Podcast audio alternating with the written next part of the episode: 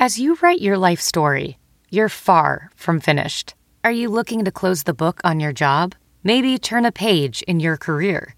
Be continued at the Georgetown University School of Continuing Studies. Our professional master's degrees and certificates are designed to meet you where you are and take you where you want to go. At Georgetown SCS, the learning never stops, and neither do you. Write your next chapter. Be continued at scs.georgetown.edu slash podcast. Hey, it's Kaley Cuoco for Priceline. Ready to go to your happy place for a happy price? Well, why didn't you say so? Just download the Priceline app right now and save up to 60% on hotels. So, whether it's Cousin Kevin's Kazoo concert in Kansas City, go Kevin, or Becky's Bachelorette Bash in Bermuda, you never have to miss a trip ever again. So, download the Priceline app today. Your savings are waiting. Go to your happy place for a happy price. Go to your happy price, Priceline.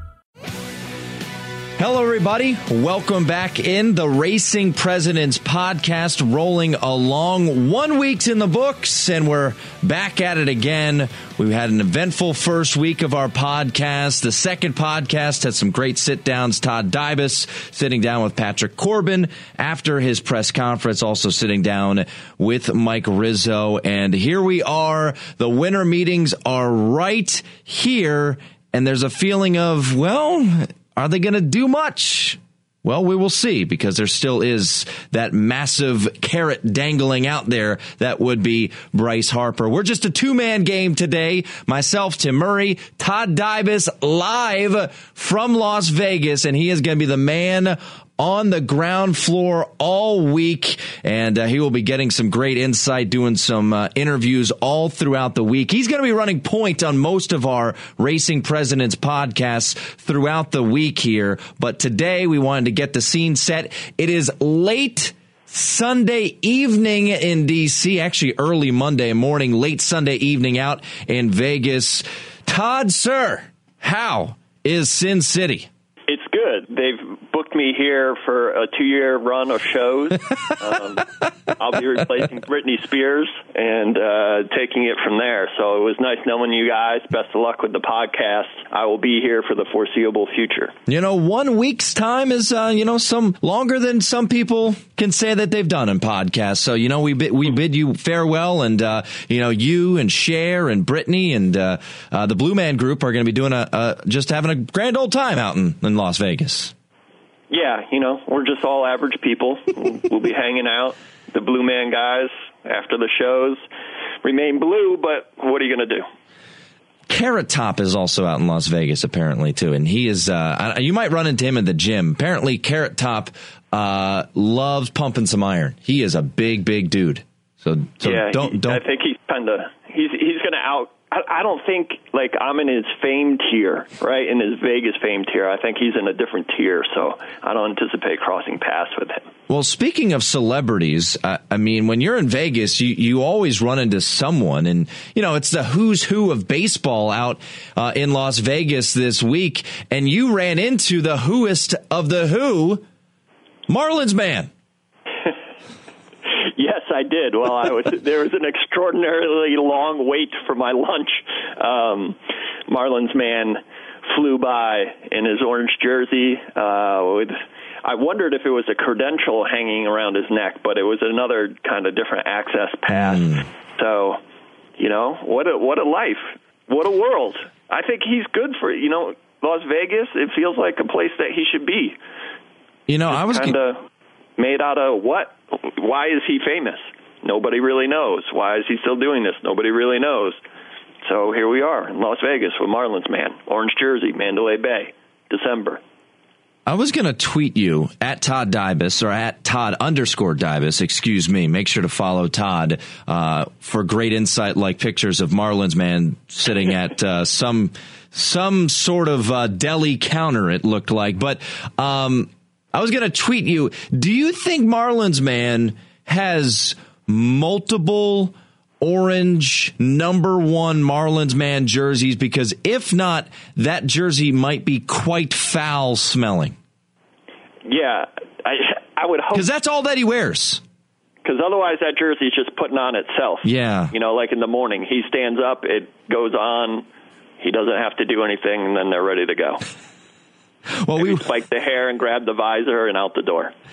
well we do want to get into actual baseball news here, but I am curious. please. Uh, it is uh, as we mentioned, you guys, most folks listening in, likely Monday morning, hopefully uh, listening to this uh, to take their thoughts away from what unfolded at FedEx Field. Good mm, gracious, that was brutal. Um, But what's the feel right now in Vegas? Is there any feel? I, I know there are some front offices already there, uh, setting up shop. Um, is there a buzz in the air? A thought that you know the big the big name Bryce Harper could be making a signing? I know that's such a cliche question to ask, but I, I'm, I'm I'm generally curious if there's already kind of that buzz in the air of of the possibility of a of a big name going while out in Las Vegas.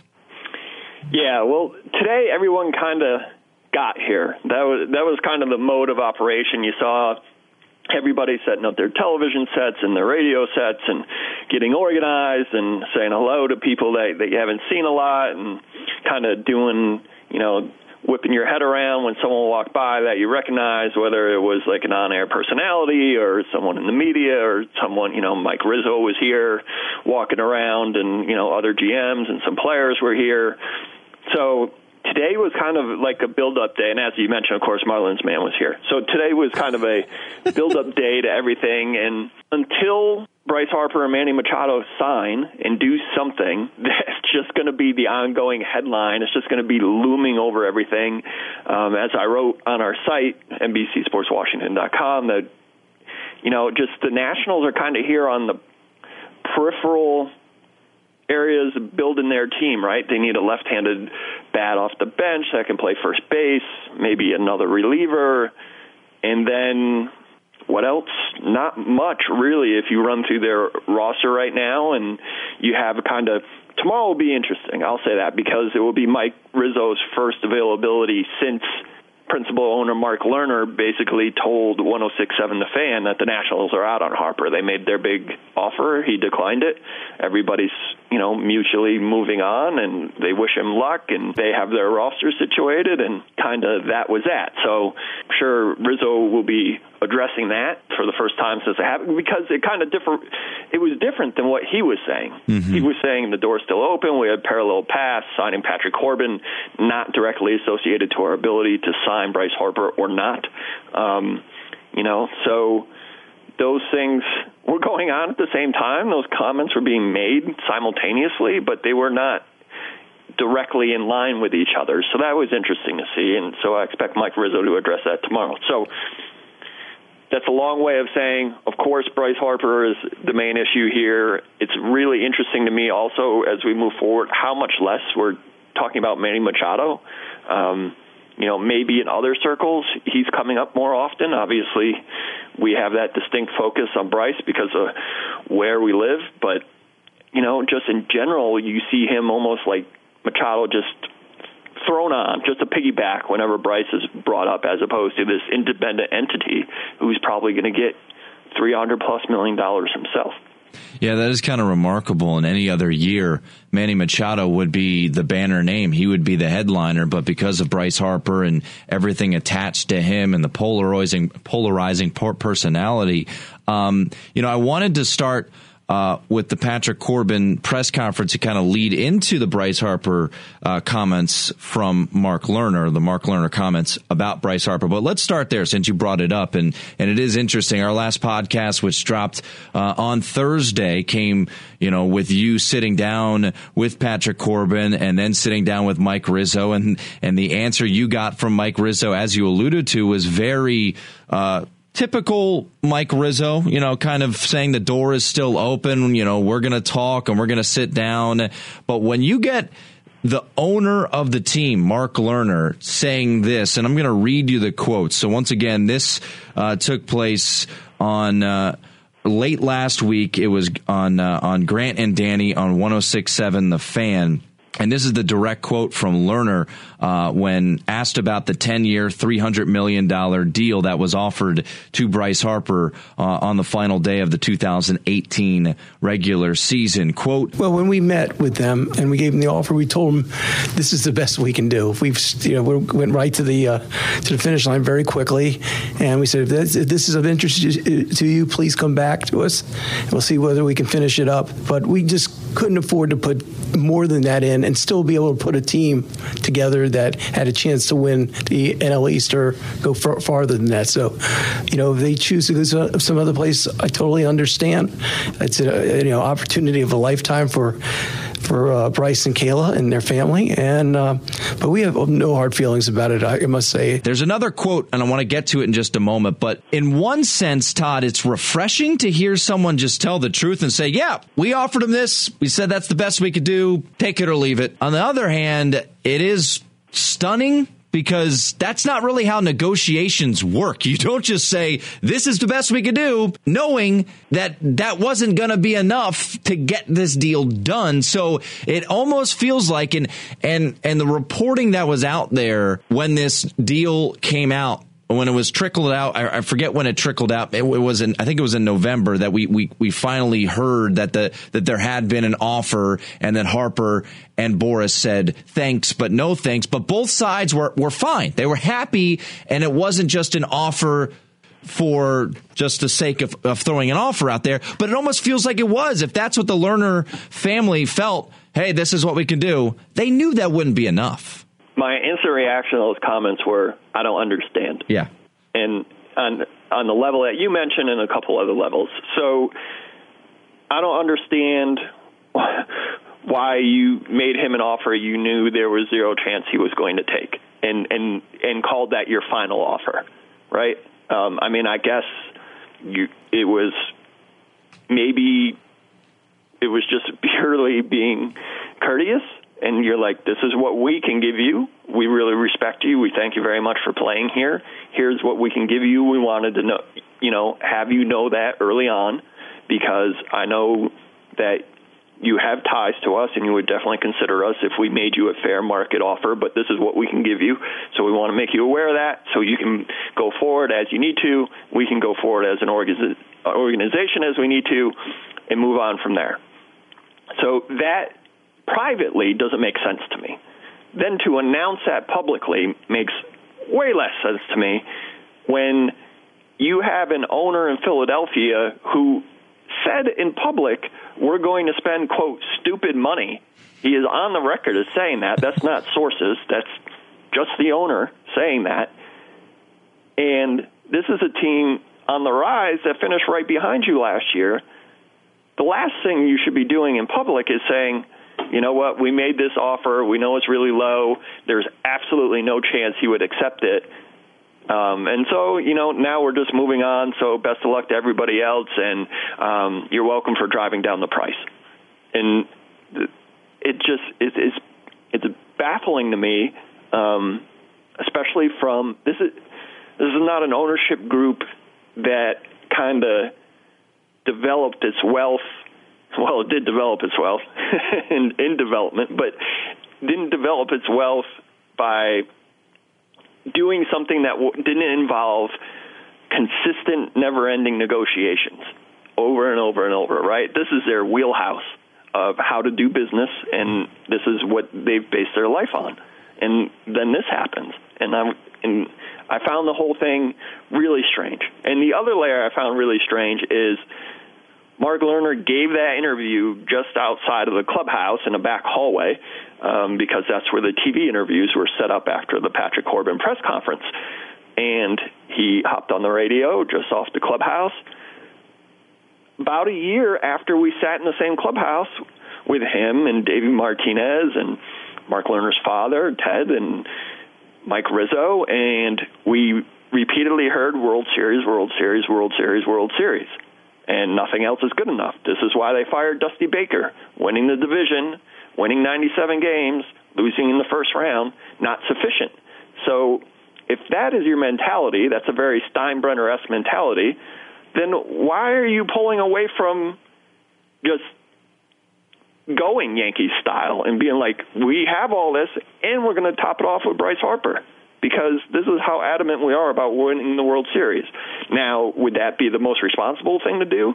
No, but if these are your words and your premise, then you're undermining your ability in the future to maximize all that stuff because you know that you just have to spend the money and you would get a return most likely then why why are you doing those two things don't go together either. So it's a weird circumstance. I would think if we were going to predict how this was going to wrap for bryce in washington d.c. during the off season you would not predict that the nationals owner would come out and say we made a very low offer. We knew he wouldn't accept it.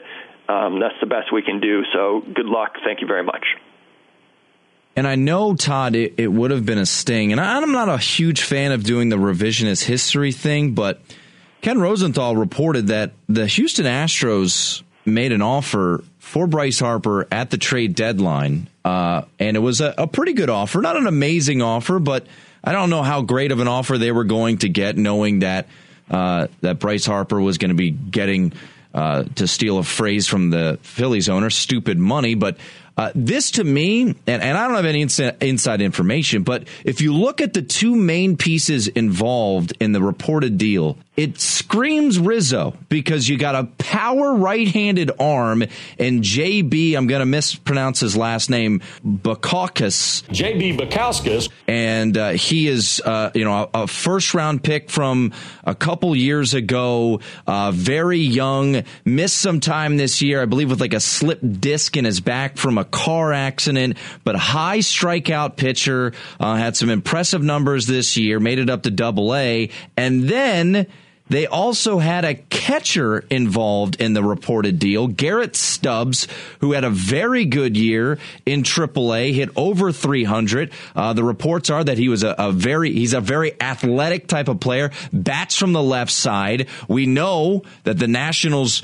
obviously struggled at the catching position and to potentially set up yourself with a future catcher and Garrett Stubbs to me, it seems like Rizzo worked this deal out. And then from the reports from Ken Rosenthal, it was ownership who wouldn't allow them to move forward with this trade. So these don't add up. If ownership all along, Todd, knew that, well, we're going to offer him $300 million over 10 years with no opt outs. And uh, clearly that's not going to get the job done. We'll put it out there then do this trade. I, it is, it's bizarre. It, it feels like they, they did a complete 180. They, in, in July of, uh, in late July when the team was pretty much out of it, they said, no, no, no, no. We want Bryce Harper. We're going to keep Bryce Harper. And then at the end of the season, three months later or less than three months later, they made this offer that they knew they weren't going to top. It just, it seems bizarre to me that they, if they had this mindset all along, that they wouldn't just pull the trigger on a trade that would likely help out their franchise for a long time. Yeah, I 100% agree. Um, to me, I was always of the mindset that if they traded Bryce, that was the end. And I think they knew that too, which is why they balked and, and didn't do it. But to your point, if you know you know your future revenue streams at that point. You know that Gio Gonzalez isn't going to be back, and you need to pay one of these left-handers who are going to be on the market. This this wasn't rocket science to predict, right? That Patrick Corbin is going to be a high-end left-hander. He's going to cost a lot of money. You're going to need a high-end left-hander, and it's going to cost you a lot of money. If it was Dallas Keuchel, he was going to cost you a lot of money. Or maybe you thought you had a path to Paxton, and you could put together a trade package for him. Um, but he wouldn't cover six years. So you know what are you going to do then? Then in a couple of years you you have to reboot this thing. So it's just yes, being in between. We've learned right, Tim, is always the worst place in professional sports. You're either all the way in or you are out. If you are in between and for whatever reason, they were so in between at the trade deadline and then afterward this year and I thought they mishandled the whole thing. The season had a bad smell to it throughout, and then it was readily apparent to anyone paying attention. I think that this wasn't going to get turned around. So again, and, and if you recall, speaking of being in between, when they moved Matt Adams and Daniel Murphy, well, they did it before the the last second. So if you're thinking we want to hang on guys and maybe we'll get it together, then why don't you wait until the last second? You're not getting a good return anyway, so wait. But they didn't. They did it in the middle. So the a lot of moves from a lot of things, including moves from last season, don't make sense. And certainly, in hindsight, if you're not willing to pay Bryce Harper what you know is going to be the minimum rate for Bryce Harper, then you should have traded Bryce Harper. Yeah, it, it and I maybe this isn't a, a, good way to look at it, especially as you know coming from people who are are very successful business people. But maybe mm-hmm. they wanted to save face. I don't know, and and and get this out there. But then don't do the interview and say, "Yeah, three hundred million dollars is the best that we can do." You know, I was actually talking uh, Grant Paulsen was uh, in at NBC Sports Washington on Friday uh, to do DC Sports Live, and uh, we were just chatting about the interview. And he said, honestly, you know, the most telling and and and biggest quote that came from it wasn't the one that everybody was picking up on, which was, you know, that's the best we can do. That was kind of the money quote that that everyone ran with. It was if a decision gets made from Scott Boras and Bryce Harper, we're coming back to Washington. Is that now precluded based on what you guys have done and might do coming up? It very well may be. We just, you know, we have to sit down and um, and, and, figure figure it out. I, you know, I, if he comes back, it's a strong possibility that we won't be able to make it work. Wow, that's a that's a pretty big. That's another big quote coming from the owner who the initial offer 10 for 300 million dollars if for some miraculous reason the Harper Boras conglomerate comes back and says okay we want it they might say no. that's that's unbelievable. Yeah, and and uh, again, not in line with what Mike Rizzo was saying when he was saying Patrick Corbin independent of anything with Bryce Harper. So now you have the owner saying, "Oh, well, we just paid 140 million to Patrick Corbin, so now we would have a problem if Harper came back to us at the 300 million mark." If Bryce Harper and Scott Boras came back to you and somehow told in this fantasy land told you that they would accept the 300 million dollar offer, someone in the family should drive the cash truck to wherever Bryce is yes. and say, "Oh, thank you very much," because it's just great to think that Harper would get 300 million 18 years after A-Rod received 252 million, right? I mean, the rate of inflation there, if you think about everything, you better have a party in the street if he was going to take that. But, you know, it's going to be moot. He's not going to take it. There's no way he's taking less than 325, and I'm sure Machado. There's no way he's less. He's taking less than 325, and there's no way Harper's taking less than Machado.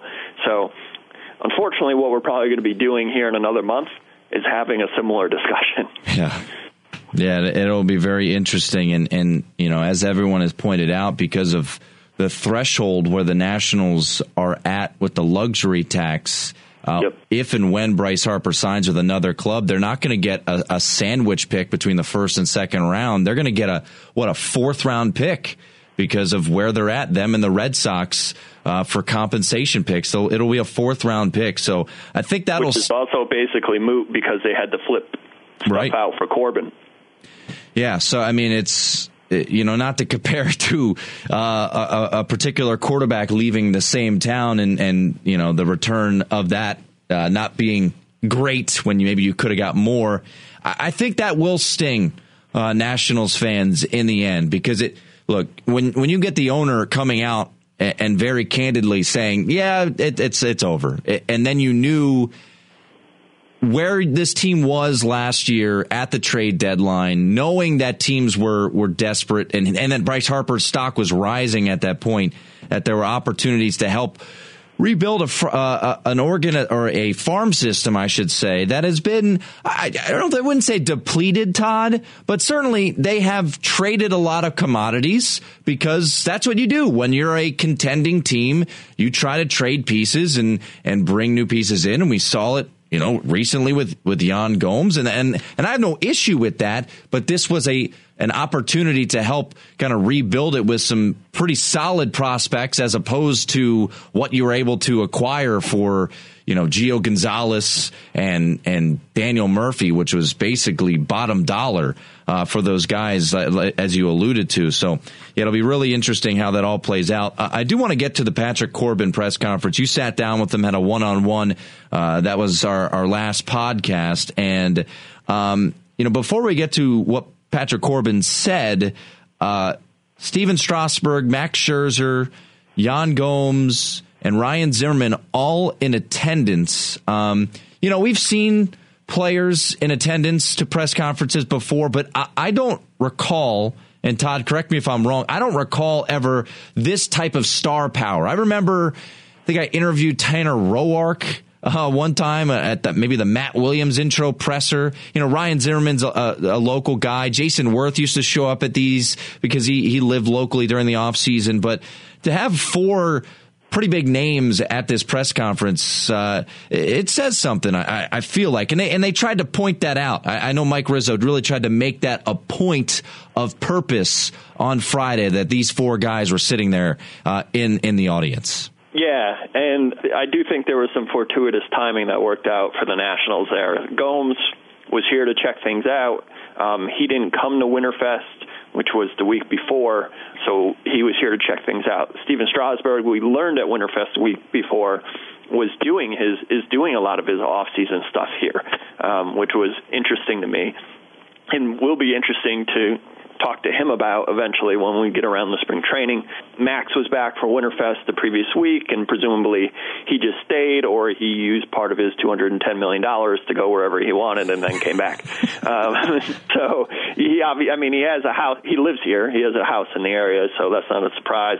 Ryan Zimmerman, they can barely get him to clean out his locker, so that's not a surprise.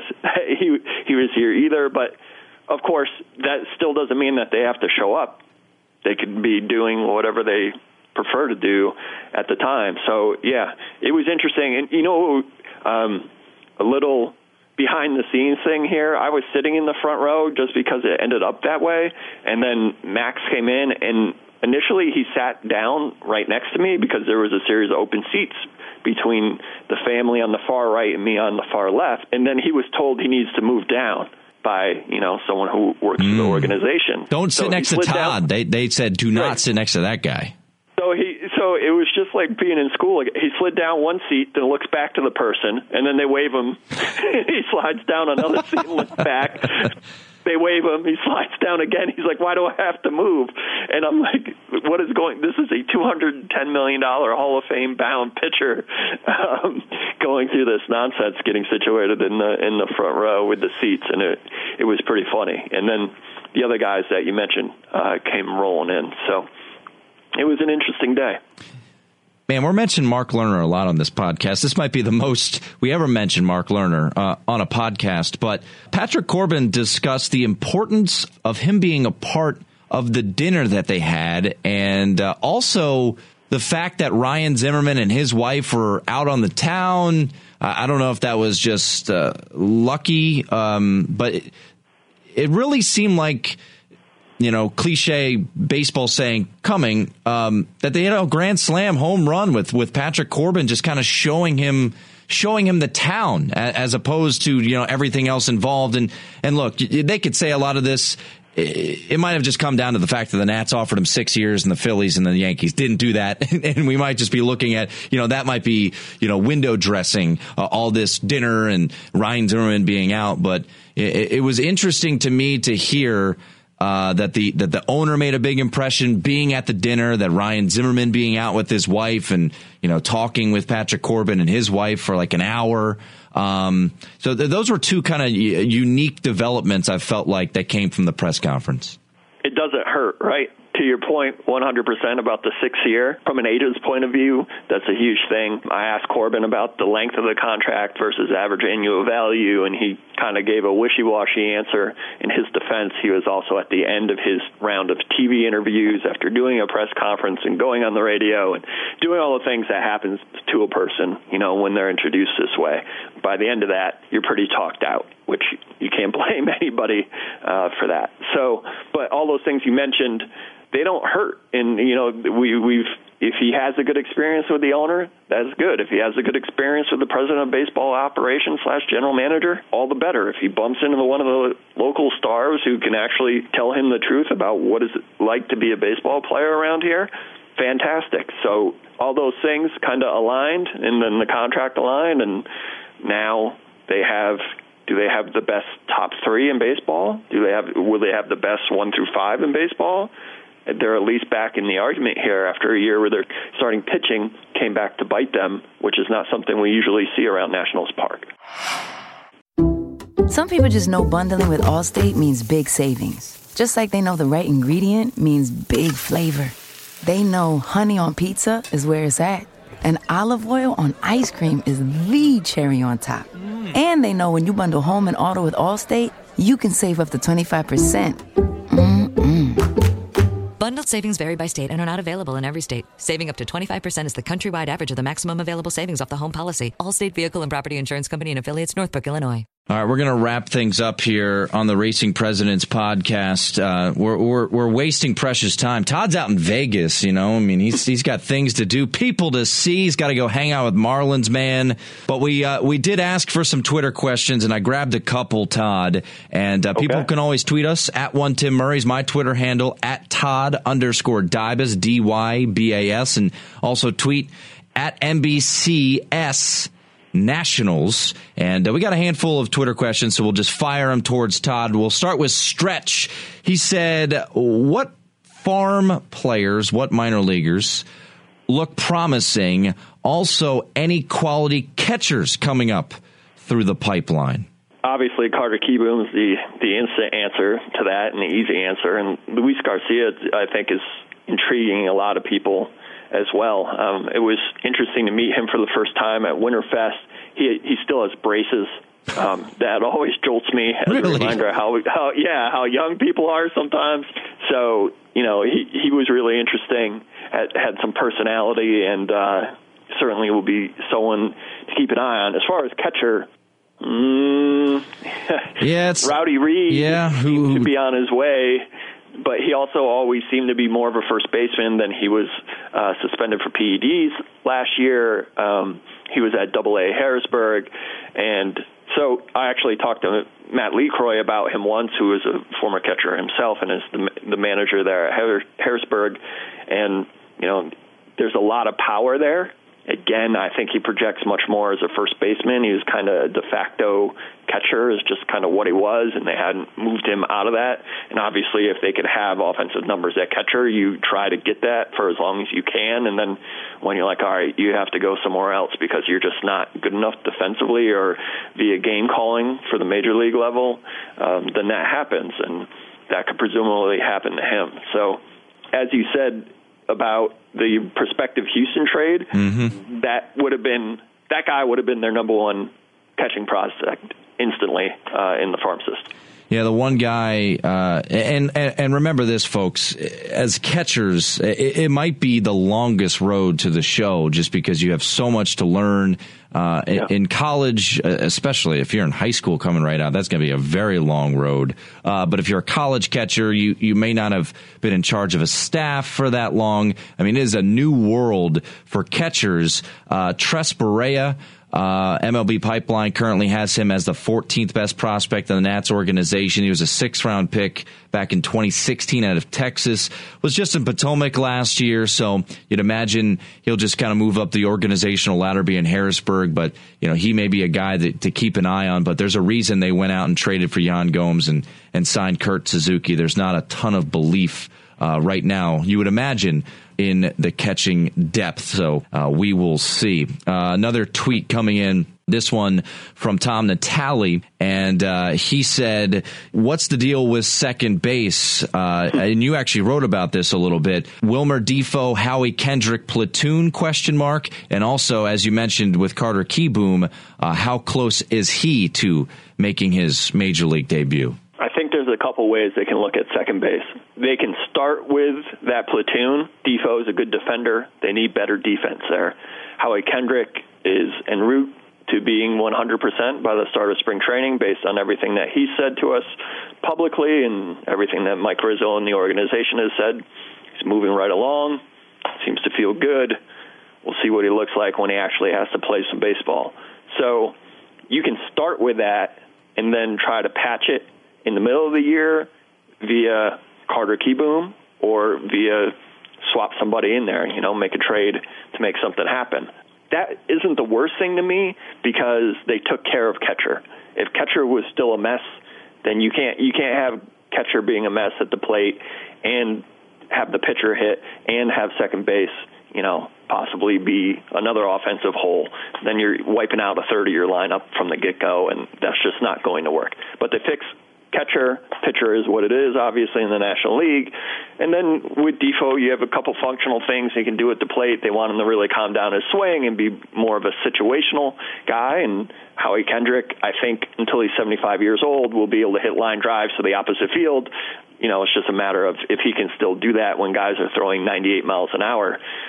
So next year, and remember, he was hitting very well last year. So the Achilles thing as far as his eye hand bat speed stuff he needs to do in the box, we saw he still had all that last year. What he should never be is in left field.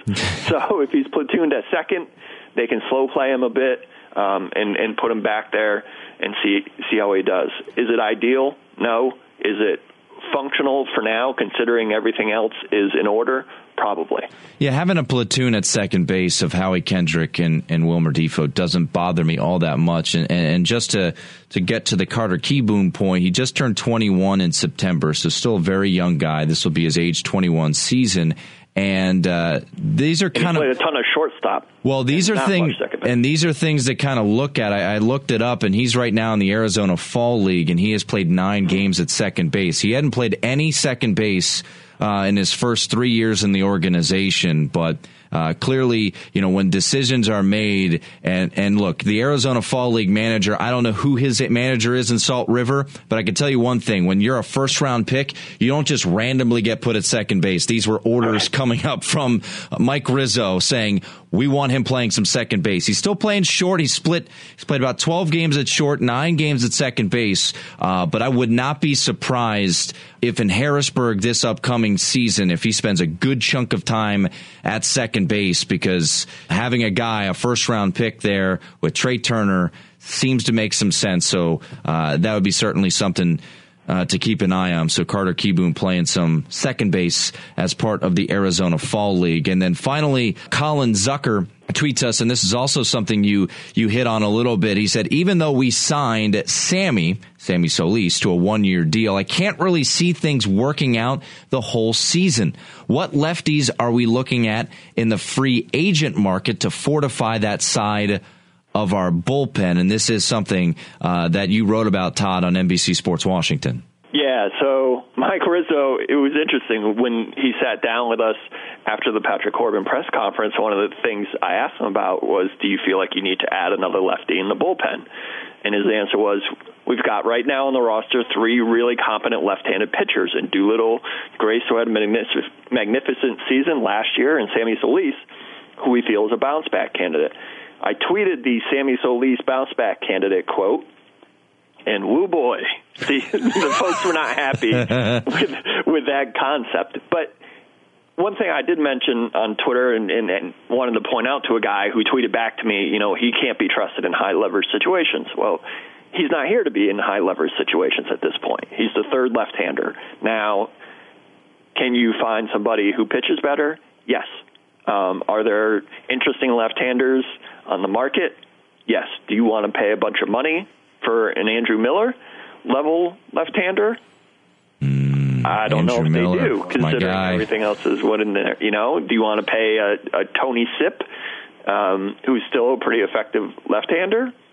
Maybe you do. And one of the things that's laying out there with Sammy Solis's contract is it won't cost them much if they have to cut him in spring training. So I would anticipate seeing other left-handers in spring training, which we always do. We'll see kind of at what level that other left-hander is, and it would be easy for them to get out from under Samuel Solis's contract and have someone else replace him as a more effective left-hander. Um, that's certainly financially doable with all the money that they are continually trying to save here. Um, that would still work in the equation, or Sammy Solis looks like 2016 Sammy Solis, where he was a, a very effective left-hander who has multiple pitches, can pitch multiple innings, throws in the mid 90s, gets other left-handers out as opposed to getting completely drilled by left-handed batters, which is what happened last season. All right, folks, that's going to do it for this edition of the Racing Presidents podcast. We should have plenty of content coming for you via Mr. Dybas, who is out in Las Vegas, kicking it right now before things get rolling on Monday morning. Uh, do us a favor.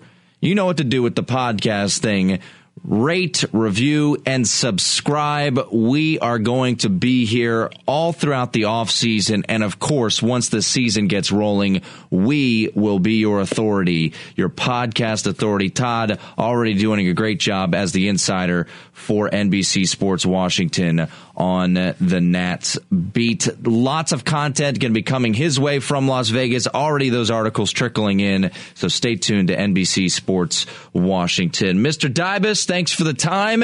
Enjoy yourself. Don't do anything I wouldn't do. Thanks, man. Appreciate it. Me and Marlins, man, are out of here. and there he is, Todd Dybas. My name is Tim Murray. Once again, we'll be talking to you all week long from the winter meetings. This is the Racing Presidents Podcast.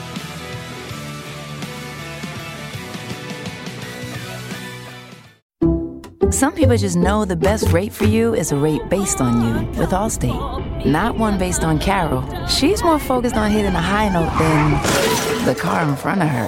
Why pay a rate based on anyone else? Get one based on you with DriveWise from Allstate. Not available in Alaska or California, subject to terms and conditions. Rates are determined by several factors, which vary by state. In some states, participation in DriveWise allows Allstate to use your driving data for purposes of rating. While in some states, your rate could increase with high risk driving, generally, safer drivers will save with DriveWise. Allstate Fire and Casualty Insurance Company and affiliates, Northbrook, Illinois.